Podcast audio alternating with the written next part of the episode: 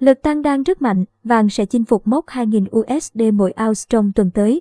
Tất cả các chất xúc tác để vàng tăng giá đều đang có. Nếu vượt được 2.000 USD mỗi ounce thì 2050 đến 2070 sẽ là vùng biên độ tiếp theo, một chuyên gia nhận định.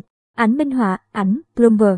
Đà tăng của giá vàng đang mạnh, khi nhà đầu tư chuẩn bị tinh thần cho những diễn biến khó lường tiếp theo trong xung đột vũ trang Nga-Ukraine, đặt ra khả năng giá kim loại quý này sớm tái lập mốc 2.000 USD mỗi ounce. Giá vàng có thêm một phiên tăng vọt vào ngày thứ Sáu, khi truyền thông đưa tin lực lượng Nga giành quyền kiểm soát nhà máy điện hạt nhân lớn nhất châu Âu ở Ukraine.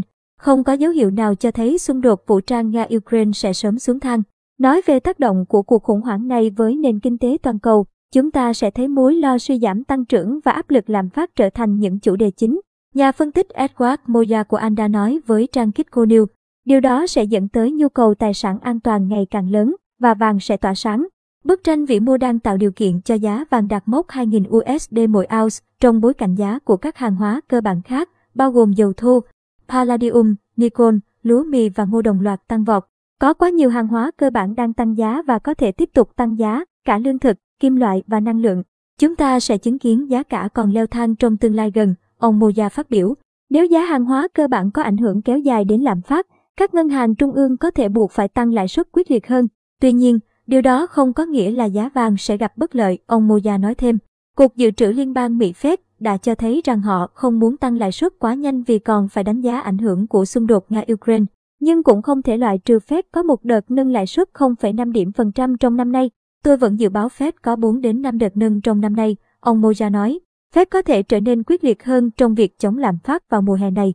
Nhưng sự bất định do xung đột vũ trang và tình hình lạm phát vẫn sẽ có lợi cho giá vàng và giúp vàng tăng lên ngưỡng 2.000 USD mỗi ounce.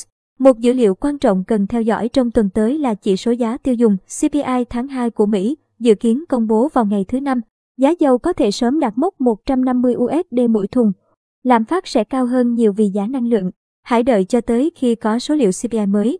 Mức tăng CPI có thể vượt 8%, Chủ tịch Kevin Grady của Phoenix Future and Option LLC nói với trang Kitco News, nếu sử dụng phương pháp thống kê cũ, thì lạm phát cả năm có thể lên tới 12 đến 15% rồi. Cũng theo ông Grady, thị trường đã tính đến những diễn biến mới trong xung đột Nga-Ukraine vào cuối tuần này.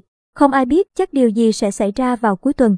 Nhà đầu tư đang lo sợ về vụ Nga chiếm nhà máy điện hạt nhân và Nga chiếm một số thành phố của Ukraine. Vì thế, họ mua vàng, bán cổ phiếu và mua dầu thô, vị chuyên gia nói. Ông Grady cho rằng trên con đường tiến tới chinh phục lại mốc 2.000 USD mỗi ounce, giá vàng sẽ gặp cạn ở mức 1.980 USD mỗi ounce và được hỗ trợ ở mức 1.882 USD mỗi ounce. Ông Moja cũng nhận định 1.980 USD mỗi ounce là ngưỡng cạn kỹ thuật của giá vàng trong ngắn hạn, cho rằng giá vàng có thể dễ dàng tăng hoặc giảm 50 USD mỗi ounce.